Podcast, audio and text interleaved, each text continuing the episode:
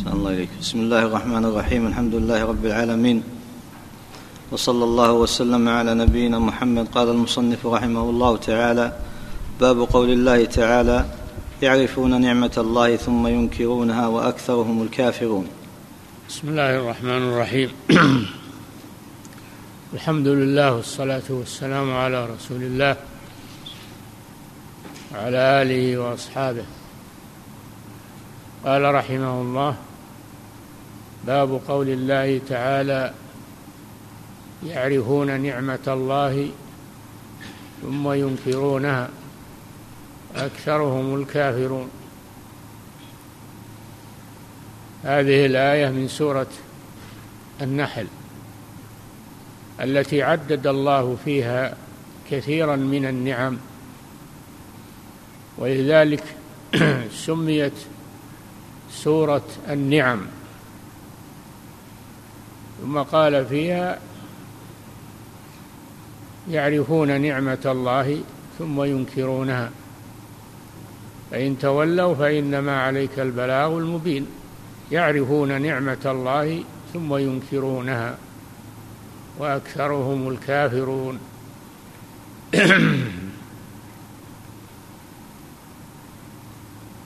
ووردت في تفسير هذه الآية أقوال للسلف يذكرها المؤلف رحمه الله. ولكن الواجب نسبة النعم إلى الله سبحانه وتعالى.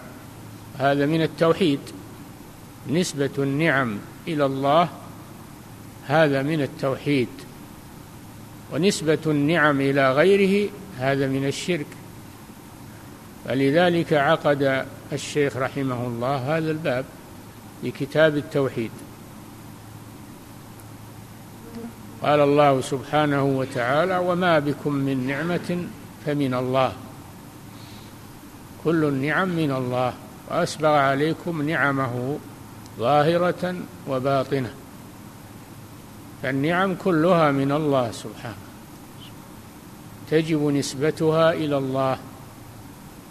ولا تنسب إلى غيره.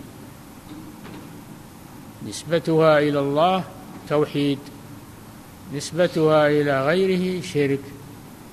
هذا وجه عقد المصنف رحمه الله. هذا الباب في كتاب التوحيد. نعم. قال مجاهد ما معناه؟ هو قول الرجل هذا مالي ورثته عن آبائي.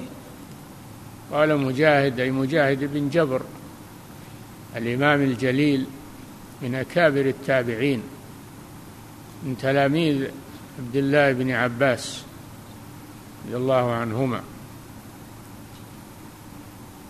أن هذا من مثل قول الرجل هذا مالي ورثته كابرا ورثته عن آبائي. إذا أعطاه الله مالا فلا يشكر الله عز وجل وإنما يقول هذا مالي. ما يقول هذا من الله؟ ورثته عن آبائي فنسب النعمة إلى آبائه وجحد نعمة الله عز وجل. وهذا من الشرك بالله عز وجل. نعم. وقال وقال عون بن عبد الله يقولون لولا فلان لم يكن كذا. قال عون بن عبد الله آه، عون بن عبد الله بن عتبة بن مسعود الهذلي من التابعين أيضا. وأبوه صحابي. أن معنى قوله تعالى يعرفون نعمة الله ثم ينكرونها. يقول لولا فلان لم يكن كذا. إذا حصل له خير حصل له نعمة لا يشكر الله عز وجل وإنما ينسبها إلى غيره. يقول لولا فلان ما حصلت هذه النعمة هذه الوظيفة هذه هذا هذا المال ينسب هذا إلى المخلوق وهذا كفران بالله عز وجل. نعم. وقال ابن قتيبة يقولون هذا بشفاعة آلهتنا. قال ابن قتيبة الإمام الجليل يقولون هذا أي ما يعطيهم الله جل وعلا من النعم لا ينسبونه إلى الله ويشكرون الله عليه وإنما يقولون هذا بشفاعة آلهتنا. ينسبونه إلى آلهتهم التي يعبدونها من دون الله من الأموات والأضرحة والقبور والأولياء والصالحين وما يعبدونه من دون الله على اختلاف معبوداتهم. ينسبون النعم إلى غير الله عز وجل. وهذا من الشرك. نعم. وقال أبو العباس بعد حديث زيد بن خالد الذي فيه أن الله تعالى قال أصبح من عبادي مؤمن بي وكافر الحديث وقد تقدم. وهذا كثير في الكتاب والسنة. يذم سبحانه من يضيف من يضيف إنعامه إلى غيره ويشرك به. نعم. شيخ الإسلام أبو العباس هذه كنيته. كنيته أبو العباس. وهو ليس له ولد ولم يتزوج ولكن لا مانع أنه يكنى الإنسان بأبي فلان ولو لم يكن له ولد وهذا من باب الإكرام. قال أبو العباس أحمد بن عبد الحليم بن تيمية رحمه الله. في معنى في حديث ما الذي سبق عن عن زيد بن خالد الجهني في كتاب الاستسقاء بالأنوى. سبق لنا هذا. وتجعلون رزقكم أنكم تكذبون تنسبون الرزق إلى غير الله. نعم. قال أبو العباس. قال أبو العباس بعد حديث زيد بن خالد الذي فيه أن الله تعالى قال أصبح من عبادي مؤمن بي وكافر الحديث وقد تقدم وهذا نعم. كثير في الحديث سبق في كتاب الاستسقاء بالأنواء وهذا الحديث قاله النبي صلى الله عليه وسلم بعد نزول المطر على إثر سماء يعني على أثر مطر كان من الليل وهم بالحديبية.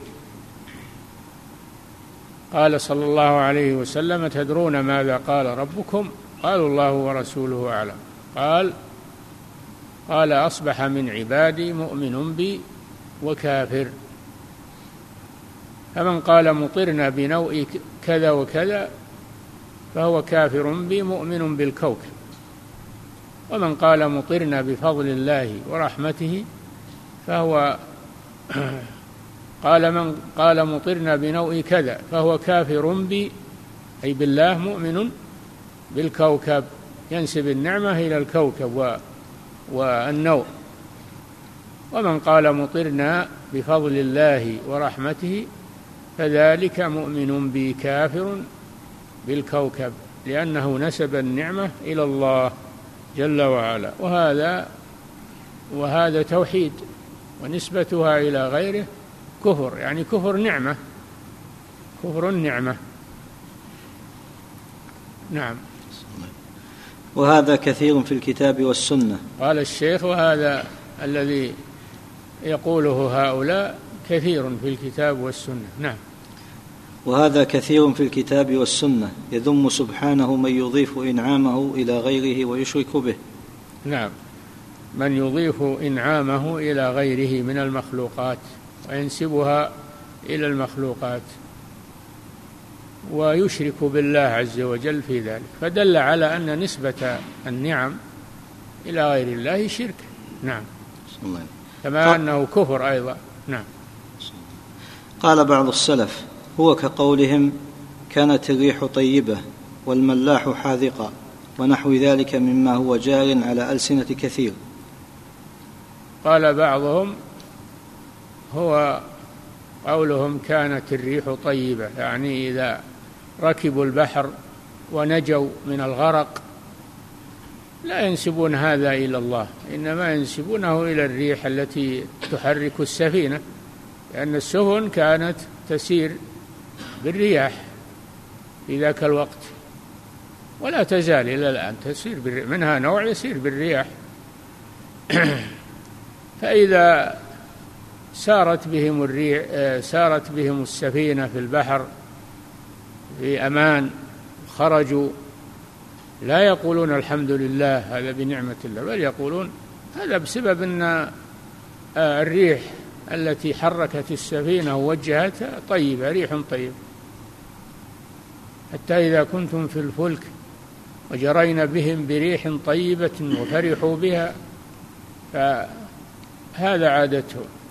ينسبون نجاتهم من البحر ومن الغرق إلى كون الريح طيبة ولا يقولون هذا من الله عز وجل. نعم الريح سبب الريح سبب ومسخرة لكن الفضل لله عز وجل. وكان الملاح الذي يقود السفينة حاذقا في قيادة السفينة وفي الملاحة. ينسبون هذا إلى حذق الملاح. أن نجاتهم بسبب أن الملاح حاذق ولا يقولون هذا بنعمة الله فهذا كفران للنعمة. نعم. فيه مسائل. وكذلك الآية فيها أقوال كلها صحيحة كلها في معنى الآية. ومن هذه الأقوال يعرفون نعمة الله يعني يعرفون محمدا صلى الله عليه وسلم أنه رسول الله ثم ينكرون ذلك ويكذبونه. المراد بالنعمة هو الرسول صلى الله عليه وسلم هو أكبر نعمة. والآية شاملة لكل هذه المعاني فهذا آه، من اختلاف التنوع ليس من اختلاف التضاد. والحاصل أنه يجب نسبة النعم إلى الله عز وجل والشكر عليها ولا يجوز نسبتها إلى المخلوقات إلى ينسبون المطر إلى إلى النجم أو إلى المناخ أو إلى الانخفاض الجوي أو ما أشبه ذلك من ترهاتهم وأباطيلهم. إنما ينسب إلى الله سبحانه وتعالى هو الذي ينزل الغيث من بعد ما قنطوا. وينشر رحمته وهو الولي الحميد. فينسب المطر إلى الله. ولذلك تارة تنزل الأمطار وتارة ما تنزل. فلماذا؟ ما الذي حبسها وما الذي أنزلها؟ هو الله سبحانه وتعالى. مع أن الأسباب موجودة لكن لا تنزل الأمطار مع وجود الأسباب لأن الله منعها. فهذا راجع إلى قدرة الله وفضله وكرمه يجب أن يشكر على نعمه سبحانه وتعالى. نعم. فيه مسائل الأولى تفسير معرفة النعمة وإنكارها. نعم. الأولى تفسير معرفة النعمة وإنكارها. معرفة النعمة ما المراد بها؟ قيل المراد بالنعمة هذه الأقوال التي مرت وهي كلها صحيحة. كلها نعم من الله سبحانه وتعالى ونسبتها إلى غيره كفر بالنعمة وشرك بالله سبحانه وتعالى. نعم. و معرفة كفر النعمة. كفر النعمة معناه نسبتها إلى غير الله سبحانه وتعالى. نعم. الثانية معرفة أن هذا جار على ألسنة كثير. كما قال شيخ الإسلام ابن تيمية هذا جار على ألسنة كثير وهي وهو نسبة النعمة إلى غير الله سبحانه وتعالى. نعم. الثالثة تسمية هذا الكلام إنكارا يعني أن هذا ما هو شيء قليل أن هذا ما هو شيء قليل على ألسنة الناس وإن ما هو كثير فيجب التنبه له. يجب التنبه له. نعم. الثالثة تسمية هذا الكلام إنكارا للنعمة. أن هذه الأقوال سماها الله كفرا للنعمة. يعرفون نعمة الله ثم ينكرونها وأكثرهم الكافرون. أكثرهم الكافرون. سمى هذا كفرا نسبة النعم إلى غير الله. نعم. الرابعة اجتماع الضدين في القلب. اجتماع الضدين في القلب. يعرفون نعمة الله ثم ينكرونها. اجتماع. المعرفة والإنكار. المعرفة والإنكار ضدان. ومع هذا يجتمعان في بعض القلوب. يعرفون أن النعمة من الله ثم ينسبونها إلى غيره. نعم. باب قوله الله تعالى أعلم. وصلى الله وسلم على نبينا محمد على آله وصحبه.